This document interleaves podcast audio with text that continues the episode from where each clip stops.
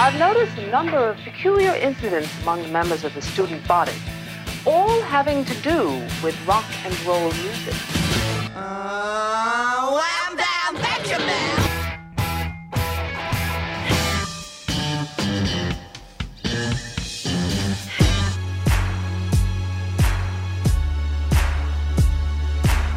Now, if you don't think this song is the greatest song ever, I will fight you.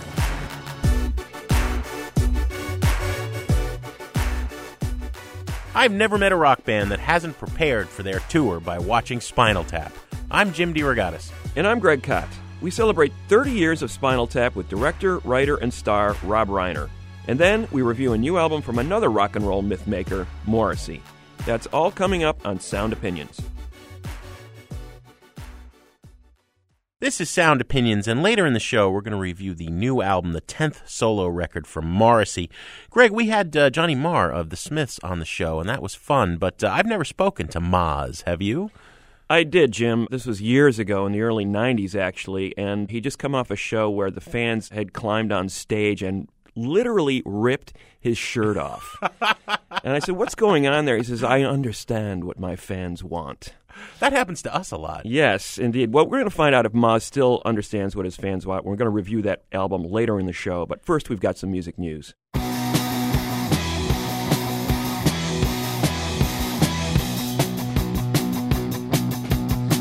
on the brat, beat on the brat, beat on the brat with a baseball bat. Oh yeah, oh yeah, oh ho. Beat on the brat.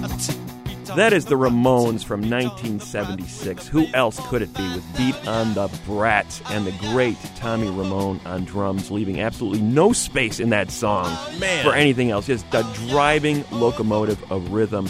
The late, great Tommy Ramone. Tommy Erdelyi, dead at the age of 65, the last surviving original member of the Ramones, Jim. It's hard to say that, you know? It really is. Johnny, Joey, and Dee Dee Ramone all died within the last 15 years. Tommy was the last man standing from that original band that basically changed the face of rock and roll in the 70s. He was probably the least known, the most mysterious member. He was kind of the behind the scenes Svengali of this band in a way.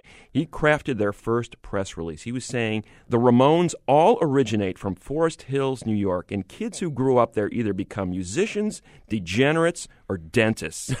The Ramones are a little of each. Their sound is not unlike a fast drill on a rear molar.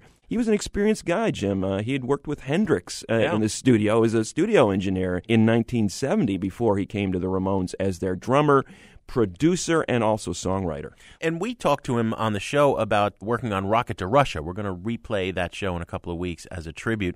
Two things I think people don't understand or appreciate about Tommy and the Ramones in general. Number one is if you think that was simple drumming, because there's no fill on the first Ramones album Right. until the very last song, right? Try to play it. You know, just try it. It's endurance. It, it's it, their mm. virtuosity was speed.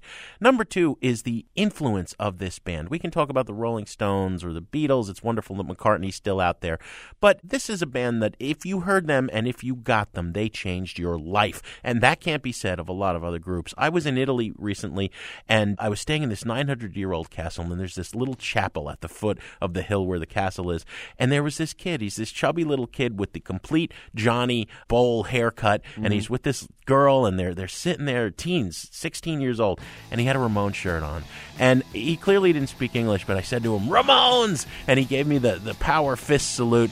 And he said Tommy, and I had no idea what he meant. And I went back to the room and I checked Facebook, and uh, and Tommy was dead. Here is one of the songs that Tommy wrote, a classic for the Ramones, Blitzkrieg Bop from that first album on Sound Opinions. Aye,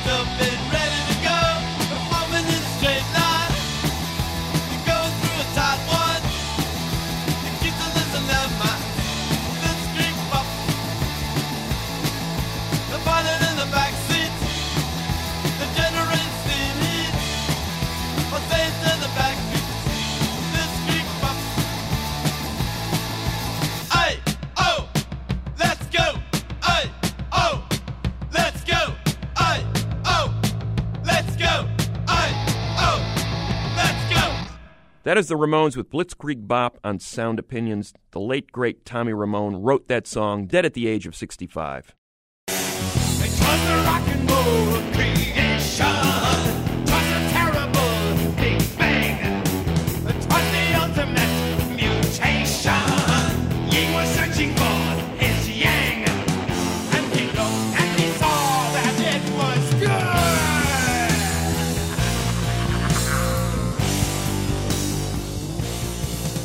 Listening to Sound Opinions, and that is rock and roll creation performed by another of the most important bands in rock history, Spinal Tap. Fans first heard those dark tones in Rob Reiner's 1984 mockumentary chronicling a metal trio touring to promote its album Smell the Glove. Now, those aging headbangers are even older, 30 years older to be exact, but this is Spinal Tap remains, no doubt about it, the greatest rock and roll movie ever. It's one of the few absolutes, Greg, that we agree on. The reason is because, fictional or not, it is the truest. From the arenas to the airplane hangars, all of the cliched moments of excess and glad handing, of sexism and machismo and utter stupidity, they all ring true. Yeah, Jim, whether art imitates life or vice versa, there are real black albums in rock and roll, and there are real drummer tragedies in rock and roll. And I think that authenticity was thanks to the music loving stars and writers of this movie Michael McKean, Christopher Guest, Harry Shearer, and of course, the director and fellow writer, Rob Reiner. The man many of us came to know as Meathead in All in the Family plays the fake director Marty DiBergi in the movie. But in real life, he's directed classics like Stand By Me, The Princess Bride, When Harry Met Sally, and A Few Good Men. His new film has Diane Keaton and Michael Douglas in it, and So It Goes, it's called, and it's out July 25th. But uh, Rob's been kind enough to indulge all our burning Spinal Tap questions, and we have a lot of them in preparation for our July 29th screening of This Is Spinal Tap. We've turned it up to 11 by bringing it to Millennium Park in Chicago. Rob Reiner, welcome to the show. Well, thank thank you for having me. We're in the uh, presence of, uh, of, a, of a legend, I can say that. And I would also have to say, you got off to a pretty damn good start. Uh, Rob, I just have to say, I've read this quote that you gave years ago. No matter what else you would do in your career, your tombstone would say meathead. That's Now- correct. now- I could win the Nobel Prize. The headline would be "Meathead wins Nobel." All due respect, sir. You're Yes. talking to two rock critics. Your tombstone's going to say Spinal Tap. yeah. okay, all right. Or it might say th- th- there's a fine line between stupid and clever. Their objections were that she was the victim. You oh, see, that's all right. I mean, if the singer's the victim, it's different. It's not he did a twist on it. He did, he twist, did. and it's Yeah, a turned whole- it We should have thought of that. We were so I mean, if we'd had all you guys tied up, that probably would have been fine. Um, but it's, it's, it's still a stupid It's such a couple. fine line between stupid and, and clever. Yeah, it's just clever, a little clever. turnabout. Greg and I agree about so little in life. We agree that Spinal Tap is the greatest rock movie ever made. Well, Be- thank you. It Are is you the, guys- the truest. Is one of you guys a Republican and one of you guys a Democrat? No, we're not quite that. Not that far apart. It's not No, that no. red blue. Oh, no. okay, all right. But, but we want to know about the young Rob as a music fan. When you're a kid growing up, you know, uh, in in this famous household, what kind of music were you listening to? Well, I, I grew up in the 50s. You know, I was a kid in the 50s and in the, you know, came of age in the 60s. I listened to the first era of rock and roll. I mean, I had a whole stack of 45s. I was one of, like the guy in Diner. I could tell you what was on the flip side of, you know, Bye Bye Love. And, and, you know, I listened to Everly Brothers and, and Roy Orbison and, you know, all the, you know, the great stars of the 50s. That's what I grew up on. My mom, you know, who was a really great, was a great singer. She, she, uh, start, actually launched a singing career in, in when she was 65 years old. She sang a lot of Ella Fitzgerald type stuff, and Sarah Vaughan and Nina Simone and those kinds of people. So I heard a lot of that music, you know, early uh, 40s, uh, you know, kind of jazz, scat kind of music. But I heard a lot of, you know, I grew up basically, I'm the first generation in rock and roll. Yeah. And, and the generation gap. I mean, you know, I know what it was like with my dad. It was like, man, he he couldn't stand that noise, you know? Well, you know, it's interesting. My dad d- didn't really get all that, but my mother really dug all all the young the things that young kids were listening to. Hmm. She loved all that stuff. Well, you you describe almost a Stand By Me type soundtrack with the Yeah. 50s greats.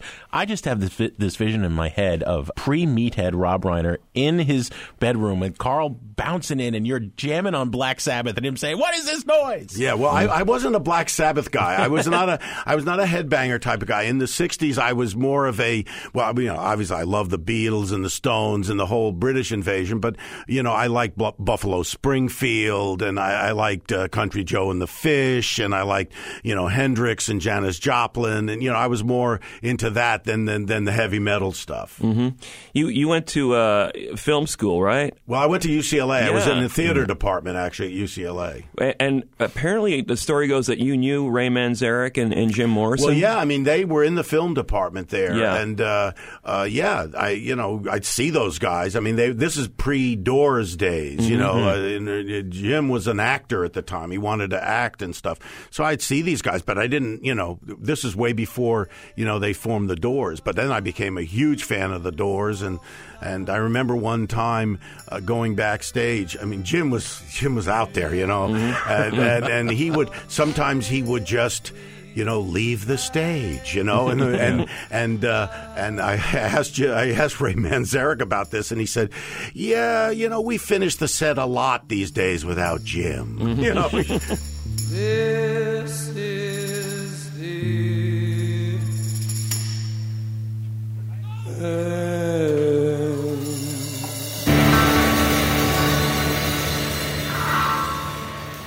improv acting, improv rock and roll. Well, the uh, interesting thing about it is. During the 60s, I was with an improv group called uh, The Committee, which was a group that came from San Francisco. It was an offshoot of Second City. The, the group came from Chicago and started in San Francisco. And we had a lot of cross pollination between the rock and roll world. We had Janis Joplin came on stage with us and performed with us. You know, we'd have the Steve Miller Band guys come around and Mamas and Papas. We had a lot of people hanging out, and we, we and that really came, became the basis for how we understood how rock and roll people behaved, and that's why I think, and even you know, Chris, Harry, and Michael played in bands. You know, so even though they we were comedians and satirists, we we understood that rock and roll world pretty pretty well. Your first drummer was uh, The Beeper. John Stumpy Pepys. yeah. Great, great, uh, tall, blonde geek with glasses. Uh, Good drummer. Great look, good drummer. Good- yeah, good yeah, drummer. Fine What happened to him? He died. He he died in a bizarre gardening accident some years back. It's really one of those things. It was, you know, the authorities said, you know, best leave it not unsolved, really. You know. And he was replaced by uh, Stumpy Joe. Eric Stumpy Eric Joe Childs. Childs. And what happened to Stumpy Joe? Well, uh, it's not a very pleasant story, but uh, he, he died. Uh, he choked on. Well, the the official explanation was he choked on vomit.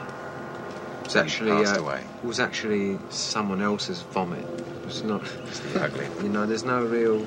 Well, they can't Yeah, prove it's whose vomit it was. They never. They don't have No, facilities there's no in Scotland there's no Yard way to, s- to you print can't really dust for vomit. What was the genesis of the nugget of the idea of let's do a fictional documentary about a metal band in particular? Well, he- here's what happened. Uh, Harry Shearer and I, uh, we, had done this thing uh, called the TV show, and it was a satire of different things on television. It was like a precursor to SCTV, and we did a, a piece on it, which was a takeoff of Midnight Special, which was a you know late night rock and roll show uh, hosted by Wolfman Jack, and I played Wolfman Jack in that, and I introduced this heavy metal band. We made it up, uh, Spinal Tap, uh, England's loudest band, and that was the first time Spinal Tap ever appeared. I mean, we had it uh, they they did a song I think called Rock and Roll Nightmare. And now from England, have mercy, you gonna love them to death. Spinal Tap.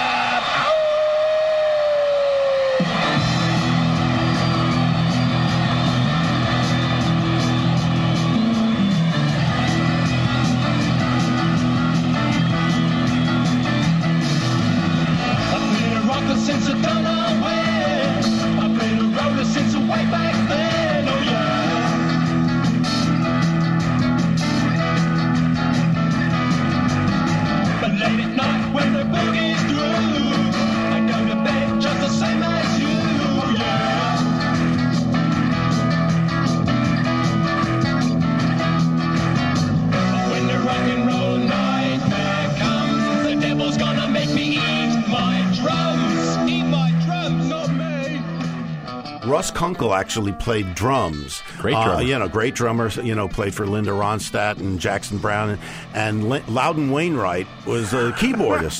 it was a friend of ours. So we had this band, and you know, while we were doing this the sketch, Chris, Harry, and Michael started improvising in those characters, and I thought, gee, what a great thing to be able to do uh, you know uh, something else with these characters. Then we didn't think about it much. Harry and I went off and we had an idea for a movie called Ro- uh, you know about uh, roadies, you know the backstage and you know on a tour.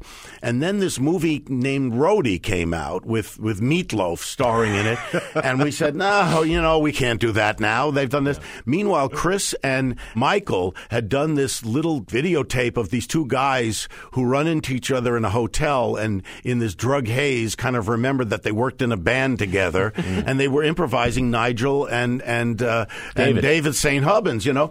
And so we saw this and we said, wait a minute, let's all get together and see if we can create a you know a, a, movie for this. And basically, what we did is we I went to a company named Marble Arch. I said, look, give a you know let us write this uh, thing for you, and you know it'll be a rock and roll docu you know documentary. They gave us some money, and we've realized that there was no way we in screenplay form we could capture what this was going to be because it was going to be documentary. So I said to the guy, "Give us the money you were going to give us to this write the screen. I'll make you a little bit of the film." And we made like twenty minutes of this film. You know, we made, you know, it was we had backstage footage, we had concert footage, I did interview stuff, and then the guy said, "I don't like this," you know, and so and so we went around for like years trying to get it made, and finally we were able to put it together for a couple of million bucks. We'll have more Spinal Tap talk with Rob Reiner after a quick break here on Sound Opinions from WBEZ Chicago and PRX. And later, the more you ignore him, the closer he gets. Morrissey is back with a new solo album. Gotta take won't you take it with me? What a gay time it will be. Cups and cakes, cups and cakes. Please make sure that nothing breaks. The china's so dear and the treacle so clear, and I'm glad that you are here. Milk and sugar, bread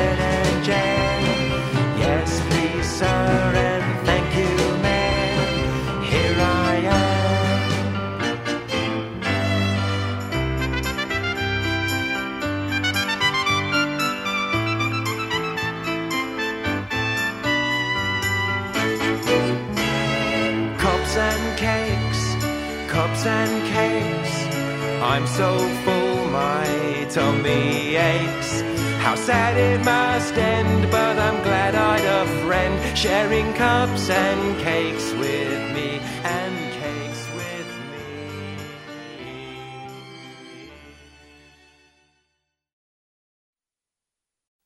Hello, my name is Marty DiBergi. I'm a filmmaker. I make a lot of commercials. That little dog that chases the covered wagon underneath the sink, that was mine. In 1966, I went down to Greenwich Village, New York City, to a rock club called the Electric Banana. Don't look for it, it's not there anymore. But that night, I heard a band that, for me, redefined the word rock and roll. I remember being knocked out by their, their exuberance, their raw power, and their punctuality. That band was Britain's now legendary Spinal Tap. Wasting my time. You know what I want. You know what I need. Oh, maybe you don't.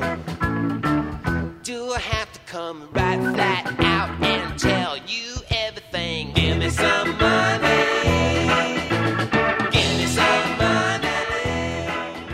Welcome back to Sound Opinions. I'm Jim DeRogatis with Greg Kot, and that's Gimme Some Money, performed by the Thamesmen. The Thamesmen, of course, went on to become the immortal heavy metal band Spinal Tap, and we've been looking back at the rockumentary's legacy on its 30th anniversary with director, writer, and star Rob Reiner.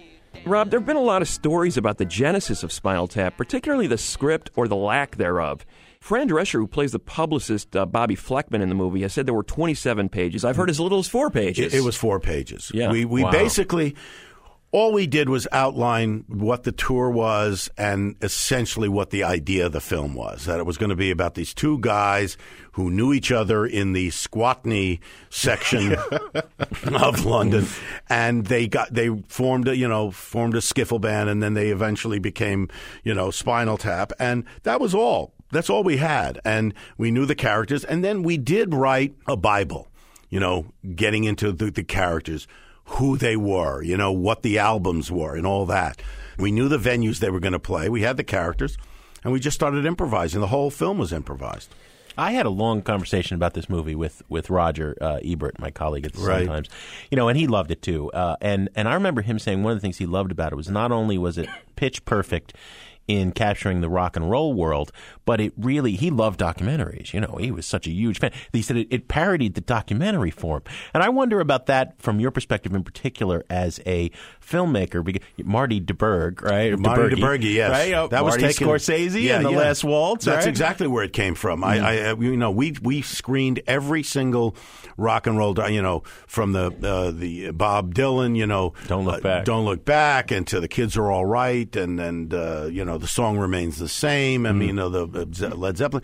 We watched them all, and basically this became an amalgam of all those documentaries. And my character was based on Marty Scorsese from The Last Waltz. And uh, Jonathan Taplin, who produced Mean Streets, uh, uh, uh, introduced Robbie to me and uh, said uh, there's going to be a lot of people at the concert. And uh, the band I felt was that important to, uh, as a group uh, and a figure in music, uh, to uh, record their last uh, concert. And I figured at least it would be a reportage, you know, if anything. And then when we saw the results, we, we decided to shoot it in 35 millimeter. And I placed the camera in uh, seven 35 millimeter cameras. In certain Seven? positions. Yeah, seven. It's funny because he's he's so sort of obsequious, you know. And the rock journalist in me always says, "I'd ask them a different, a million questions," and he's you know asking these kind of obvious questions, and they of course give the ultra obvious answers. Yeah, yeah, no, and I well, what I liked is that Marty put himself in the movie. Yeah, you know, so I thought I'm going to put myself in the movie. What were your writing contributions above and beyond Chris's and Michael's? And Well, we we like I said, it was improvised. Yeah. I did help uh, contribute to the lyrics of the the songs. We Mm. all wrote the songs together.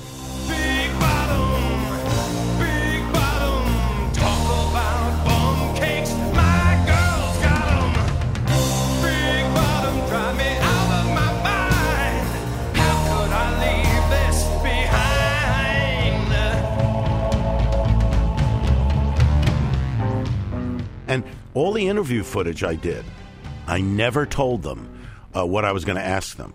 Never told them what questions I was going to ask. So they, so it was brilliant. I mean, you know, when it said, you know, you can't dust for vomit. I mean, you know, you don't come up with that, you know. So when I said, I said, you know, hear this review of Shark Sandwich, and I said, it's just a two word review. It says. Sandwich. I just sprung that on them, and he says, "Well, that's not a that's not a review. That's just a word." Let's talk about your reviews uh, a little bit regarding Intravenous de Milo. This tasteless cover is a good indication of the lack of musical invention within.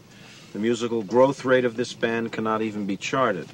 They are treading water in a sea of retarded sexuality and bad Well, poetry. that's, that's nitpicking, isn't it? The Gospel According to Spinal Tap. This pretentious, ponderous collection of religious rock psalms is enough to prompt the question what day did the Lord create Spinal Tap, and couldn't he have rested on that day too? Never heard that one. No, That's a it's good way- one. That's a good one. The review you had on Shark Sandwich, which was merely a two word review, just said sandwich. Um, Where'd they print Where that? that Where'd they print that? That's not real, is it? You can't print that.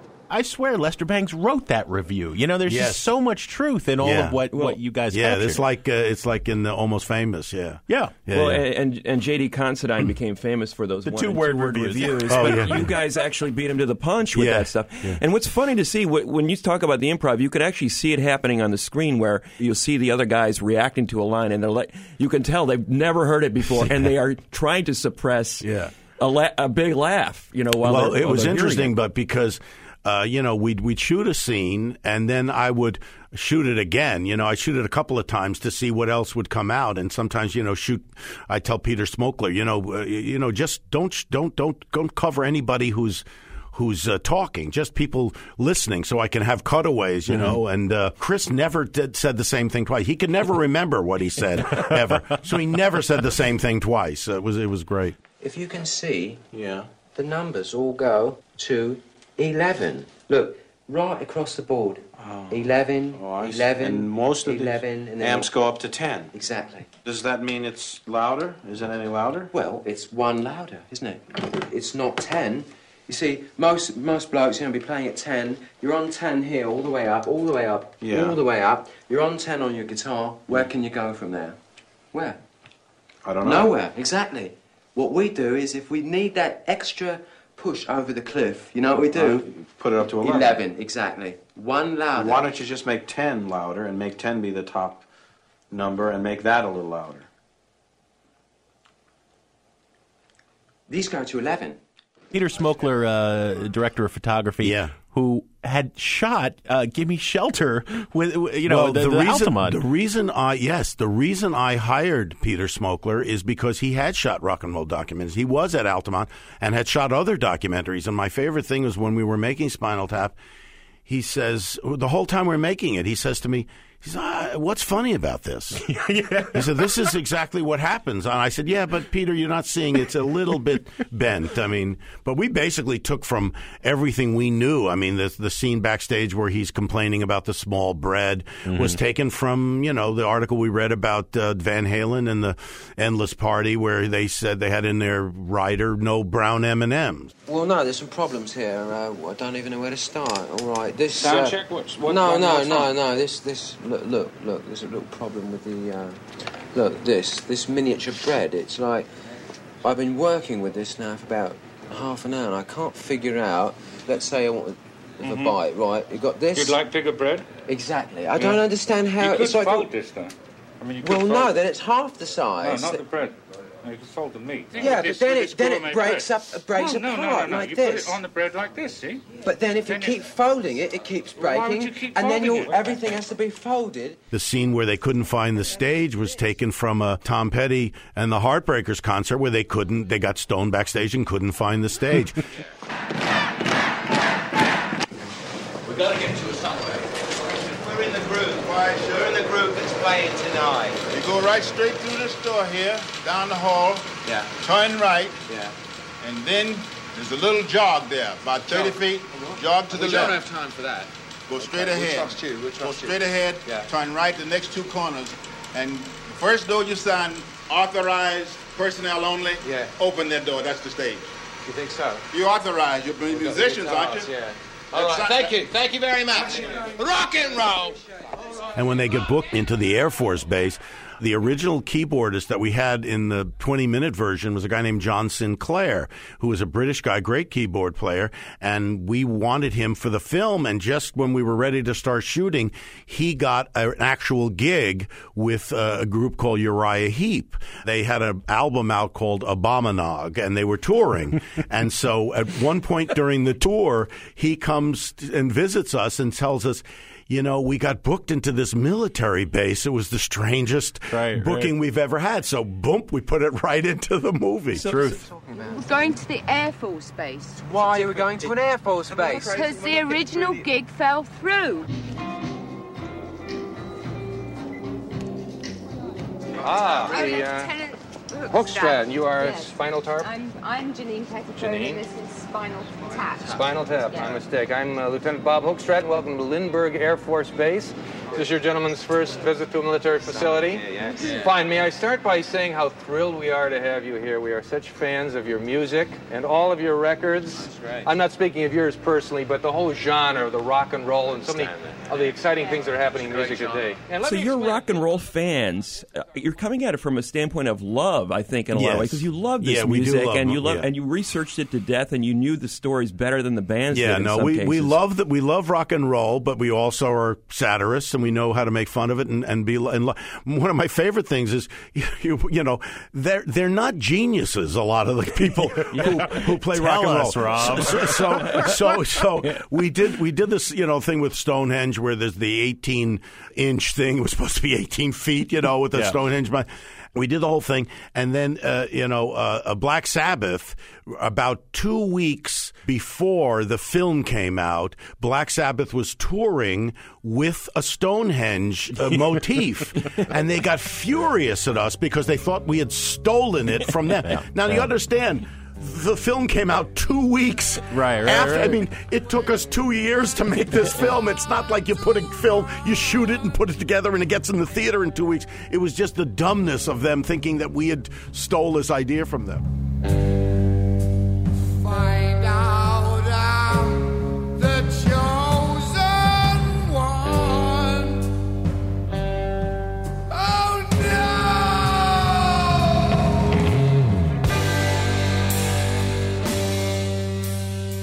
When you first hear the film or see the film, I think you appreciate the laughs and, and just sort of almost this mockumentary approach. Like these guys are idiots and we're kind of Yeah. laughing at them. But we love them too. But you love, Yeah, but that co- comes out later as you watch the film more. You kind of, I think, what really makes the film great is there's almost a bittersweet melancholy. Like it's almost too real.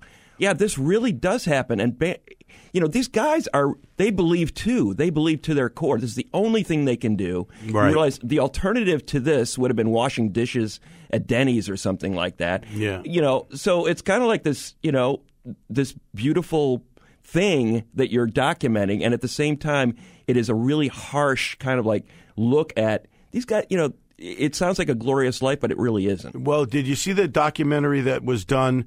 Uh, oddly enough, I mean the the drummer. I mean the guy's name Rob Reiner. Anvil. Anvil. Anvil, you yeah, go. they, they- it was this is Anvil, I think, or the, Yeah. the sto- and and then it's at a colon, the story of Anvil. Right. I mean, it, it, you know, it, it is these guys who love playing rock and roll, who they'd rather do anything but that, and it's kind of sad, and at the same time, it's funny, and I, I thought that was it was almost like you know, uh, uh, art imitating life, imitating art, imitating life. It just kept going in a circle. Or know? the, the Metallica documentary where they all go to therapy together. Yeah, I, and, and I love in Anvil. Uh, they actually went and visited Stonehenge. Now I think they must have done that, knowing that we had that in the film. They, I, I, they had to have done that. I don't think that they actually did. Well, it's become such a trope among rock bands. I mean, I, I, I, rare is the rock band that doesn't watch that movie before going out on tour. Yeah. So then, does their life imitate it because they just watched it? Well, it's interesting because when I was doing Princess Bride, Sting came in to meet with me for possibly playing a part, and he told me that he had seen the movie.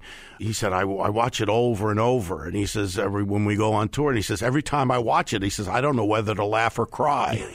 And that was like the perfect you know, description. Well, uh, you said something earlier about helping to write the lyrics, and I find that fascinating. I don't think I've ever read that before. I assume that the three boys went off and, and you know jammed in a rehearsal space and came up with those songs. But I remember seeing Spinal Tap at CBGB not Oh, long yeah, after the yeah, movie wow, came out because wow. I was a kid growing up in New York. Wow, yeah, and New I mean they were a band. You're sweet to just four feet and you still got your baby teeth. You're too young and I'm too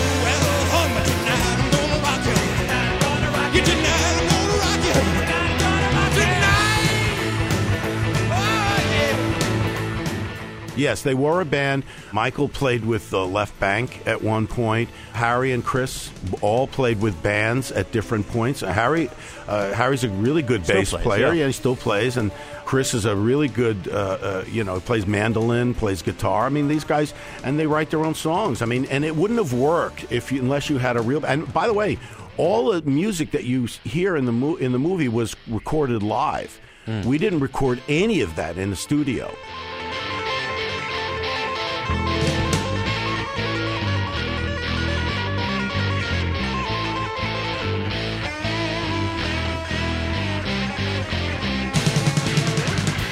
So were you sitting with them while they were writing songs or Well, recording? the, or- we recorded afterwards, you know, Hmm. to make an album. But no, we didn't record. Like I said, we performed live. And Hmm. so no, I wasn't there when they wrote the music, you know. But when we we all kind of uh, collaborated on on the lyrics, like Big Bottom and Hellhole.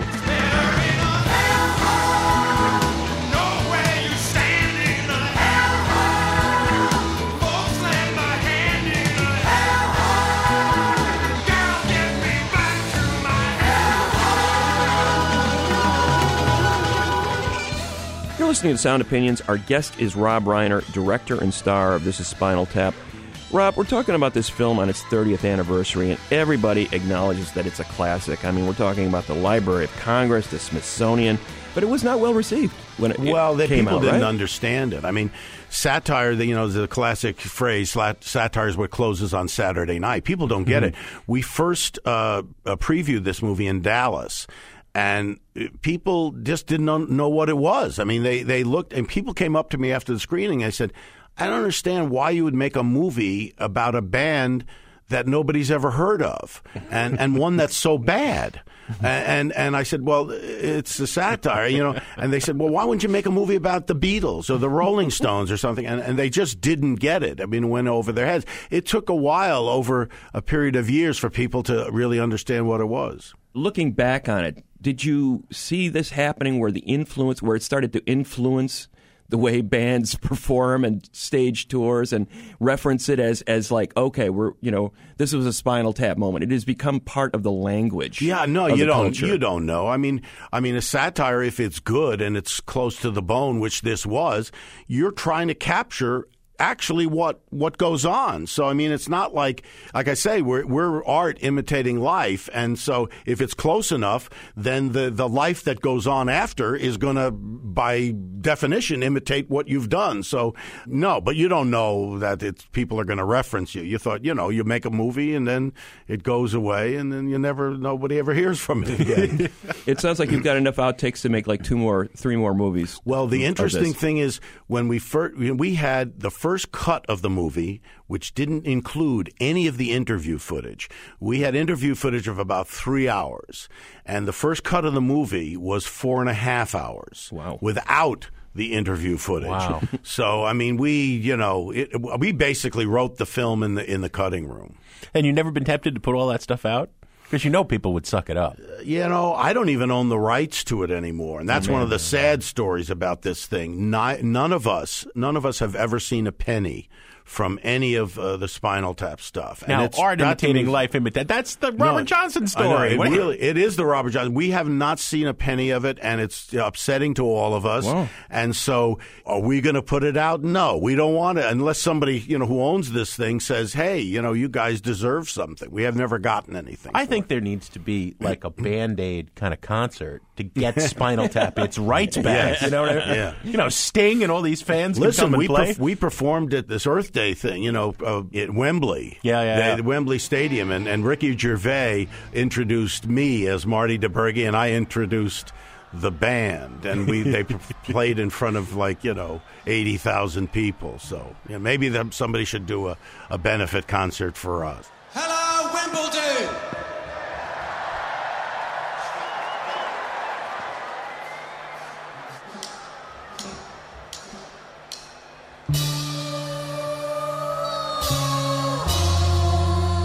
Ancient times, hundreds of years before the dawn of history, lived a strange race of people, the Druids.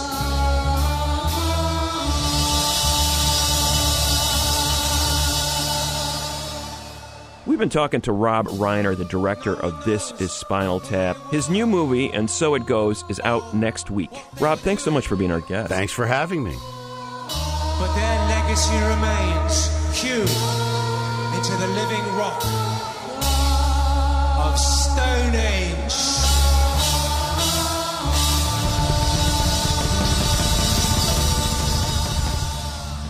To watch video of this conversation, visit soundopinions.org. And while you're there, you can get info on our July 29th screening of Spinal Tap in Millennium Park. Now, what are your favorite memories of the movie? Where does it rank among rock movies? What are the real life Spinal Tap moments you laugh at? Have you ever seen the extended version? Call 888 859 1800. Coming up, a new album by The Moz and Greg's addition to the Desert Island Jukebox. That's in a minute on Sound Opinions from WBEZ Chicago and PRX.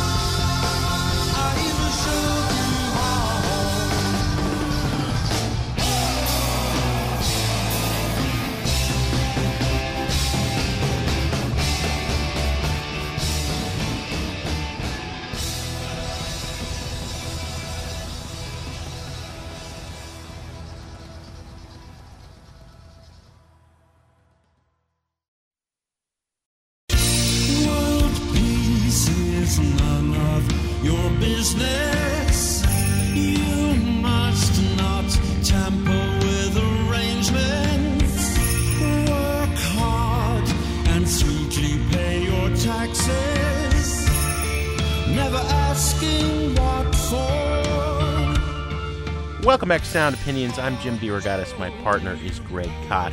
And that is the king of the gladiolas himself, Morrissey, with the first single from his new album, title track, World Peace is None of Your Business. Album number 10 in the solo Moz discography, Greg. Of course, he started out in the 80s as the lead singer of The Smiths. We recently learned that his two big inspirations were Patti Smith and Oscar Wilde. And I always have thought of him as the Oscar Wilde of rock and roll. We learned that in the uh, big bestseller, uh, the autobiography, topped the charts in the UK, came out via Penguin Classics, and it really underscored that Morrissey's always been as much a writer and a character as he has been a musician. He said in 2012 that he was going to be retiring, and in typically perverse fashion, he's continued to tour, although he's had to cancel quite a few shows over the last couple of years. There was an ulcer, there was a bout with pneumonia, there was a head cold, uh, and now we have this album. He's got a new collaborator by the name of Gustavo Manzur, and the album World Peace is None of Your Business has just dropped. Let's play a track from it, and we'll come back and give our opinions. The song is called Neal Cassady Drops Dead by Morrissey on Sound Opinions. Neal Cassady drops dead, and Allen Ginsberg's tear shampoo his beard. Neal Cassady drops dead, and Allen Ginsberg's lips tighten and thin. Neal Cassady drops dead. And Allen Ginsberg's hose down in a barn. Neal Cassady drops dead. And Allen Ginsberg's howl becomes a growl. Everyone has babies, babies full of rabies, rabies full of scabies. Scarlet has a fever, Ringo's full of ringworm, angel of distemper. The little fella has got rubella, nipper full of fungus, junior full of gangrene. Mine is melanoma, tyke full of gripe, whippersnapper scurvy, urchin made of acne. Get that thing away from me. Victim or life's adventurer.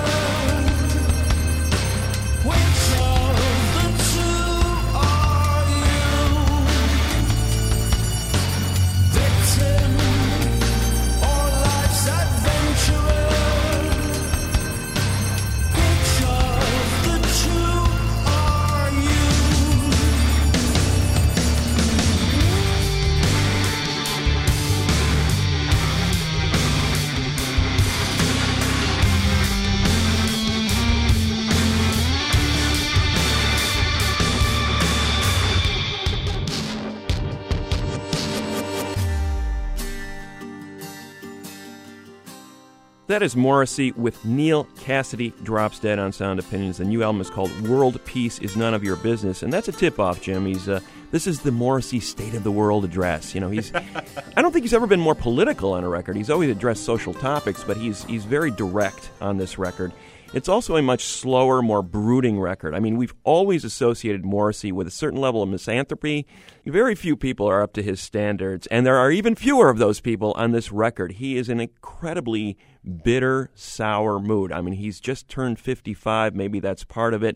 I really miss the biting humor that he would bring to his most poisonous bromides against the world. Here he's he's sort of in a humorless mood half the time. Well, the, targets have become obscured too. In Kick the Bride Down the Aisle, he's mocking women who are, are ready to submit themselves to the man, and he calls them cows, which is like, you know, not, not very nice. Uh, I would say that's misogynist. Yes. I, I'm not. Again, very surprising to hear that from from Morrissey on this record.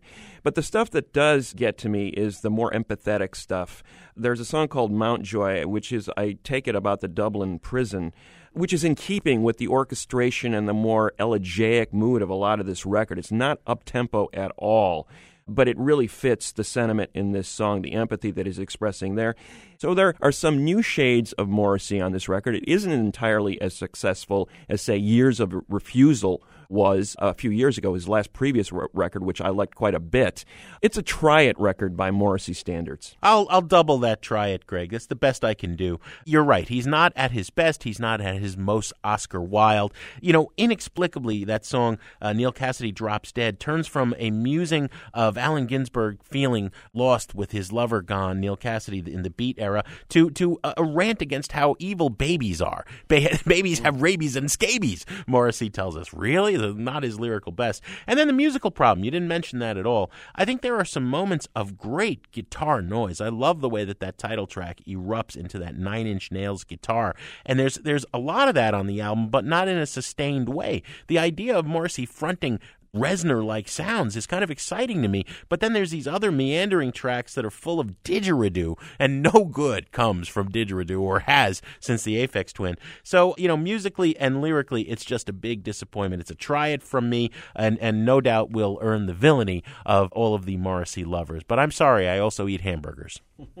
I tell you, little buddy, this whole island is bewitched.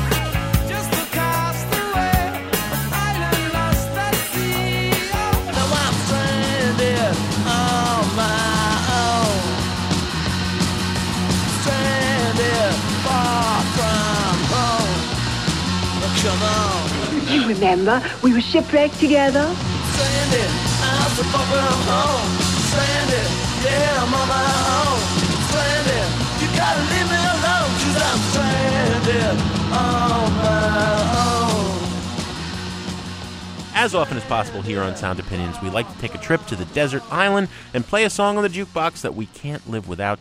Greg, it's your turn. What do you got? Well, Jim, this is a band that you would really would have to go to a desert island to find their record. I mean, it was impossible to find after they recorded it in 1975. It got effectively buried by their record company. The name of the band is Death, not to be mistaken for the metal band of more recent vintage. This is a Detroit punk band from the early 70s. The name of the record was For the Whole World to See. It finally came out a few years ago thanks to a Chicago label named Drag City that finally released it.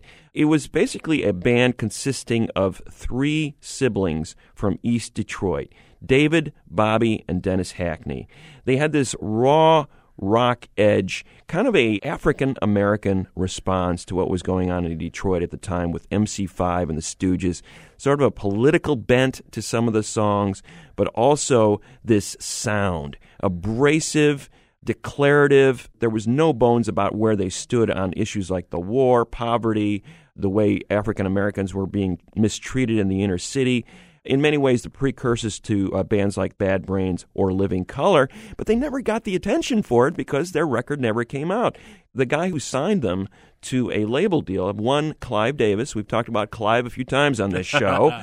wanted them to change their name. He basically said, Boys, I'm not going to put your record out unless you change that name. Nobody's going to buy a record by a band named Death. And of course, the guys refused. They, they basically broke up after that, have reunited, however. That's the happy ending to this story. Have reunited in recent years since their record finally did come out. And people are now acknowledging it as a classic, ahead of its time. Here's one of the tracks from that record Politicians in My Eyes from Death on Sound Opinions.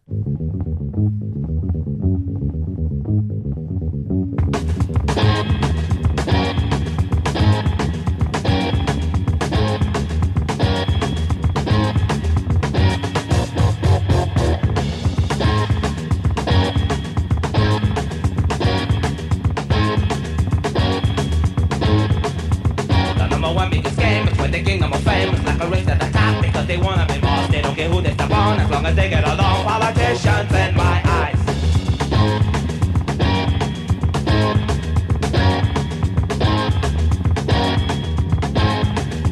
They could care less about you, they could care less about me As long as they are put in the place that they want to be They're always wearing small smiles, like they go with the style Politicians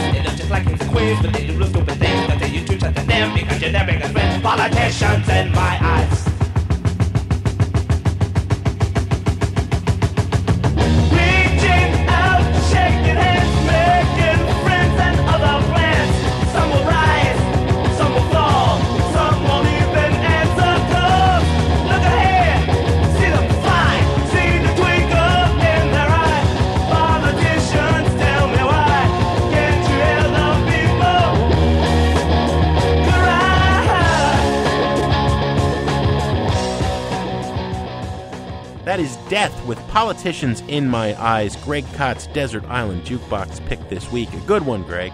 What do we have on the show next week? Next week, Jim, in studio visit, interview, performance from the great Rosanne Cash. Sound Opinion senior producers are Robin Linn and Jason Saldanha. Our production assistant is Anthony Martinez, and our intern is Sam Taylor.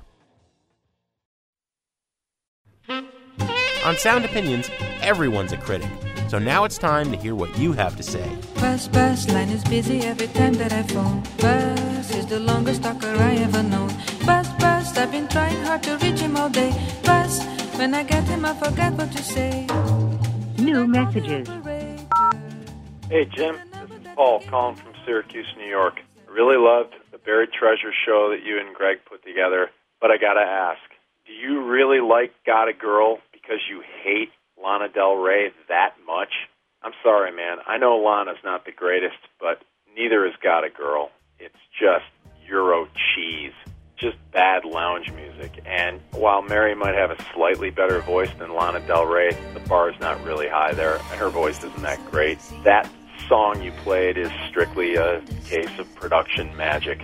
You strip away all the bells and whistles, and there's really not much there.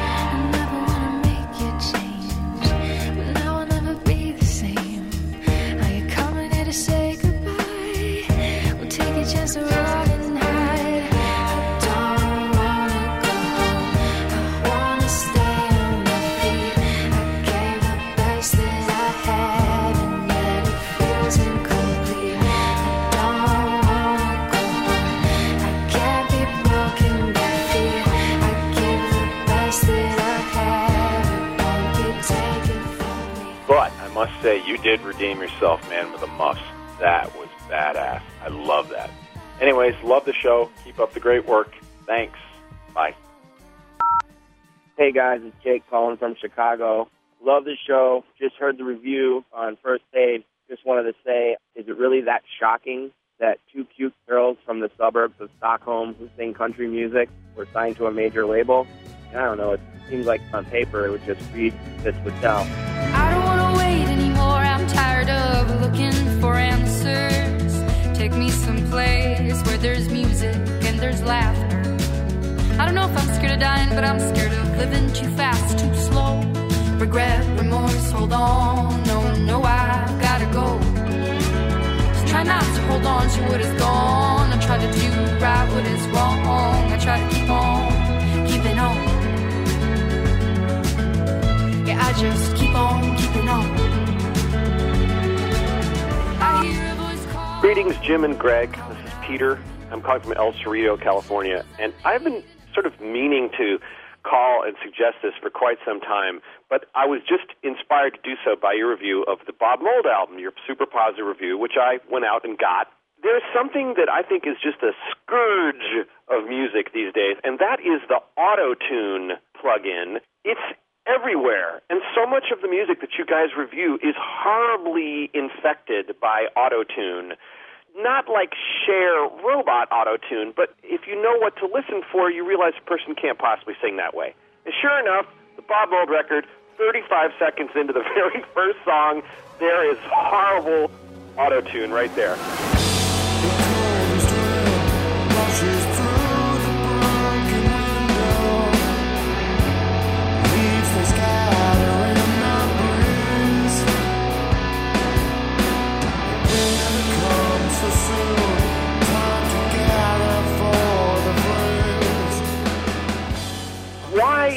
Is so important for musicians to use this thing? What happened to vocal imperfection? Why is that a bad thing? So, autotune must die. You should think about this. Bye. Hi, my name is Marie, and I'm calling about the interview with Wendy and Lisa. And, you know, I kind of got the impression that you thought that basically like Prince's career had gone down after Wendy and Lisa left. And I mean, to me, maybe that's a fact in terms of commercial success or record sales, but the quality of his music and the level of his output is fantastic. And Wendy and Lisa were just a drop in the bucket, you know, in my opinion. All right, thanks. Bye. when you're around, but I surely die if you're not